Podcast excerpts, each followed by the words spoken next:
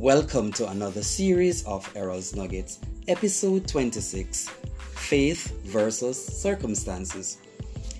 I have learned that when I delight myself in the Lord, He is faithful to give me the desires of my heart.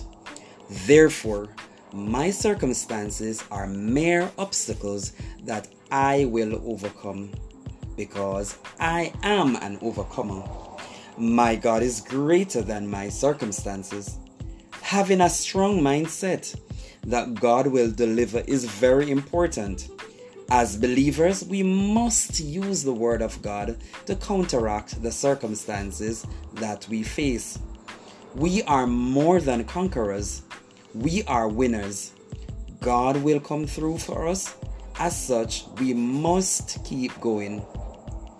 I am Errol Campbell and remember that perseverance produces character.